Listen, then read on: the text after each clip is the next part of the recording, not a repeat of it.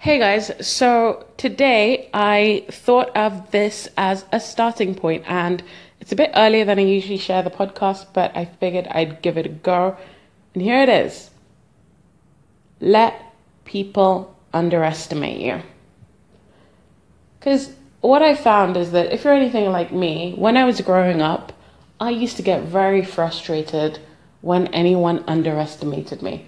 Like, I'd really get so stressed about it and fight really, really hard to prove them wrong just so I can kind of rub it in their face a little bit and say, well, haha, joke's on you. I did it anyway and I did it awesomely, kind of thing. But I was always too shy to actually rub it in anyone's face. So I eventually just kind of celebrated to myself and then let it go of it, um, like afterwards.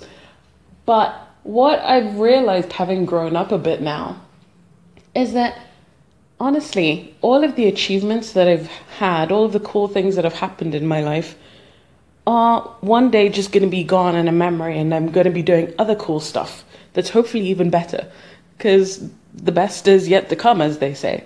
So I find that the easiest thing to do when people underestimate you, when people blow you off, when people kind of act like you today is going to be who you are always, and uh, they kind of look at your small business as something that's going to remain small forever and don't understand that people change and grow and they should be getting in on the ground floor of something.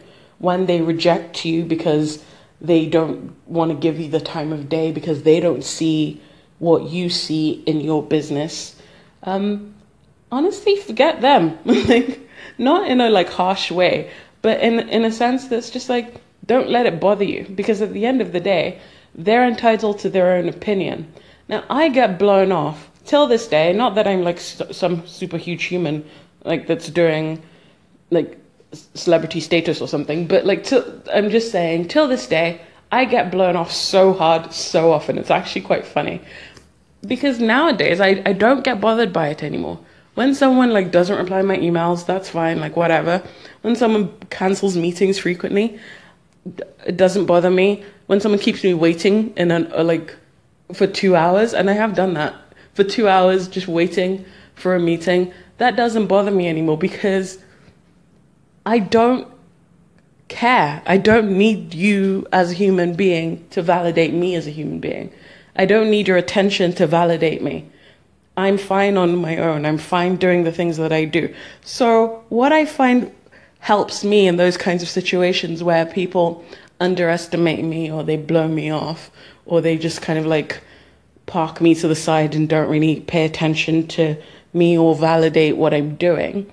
Uh, I just kind of do me. Like I just kind of look at what I'm doing and focus on that.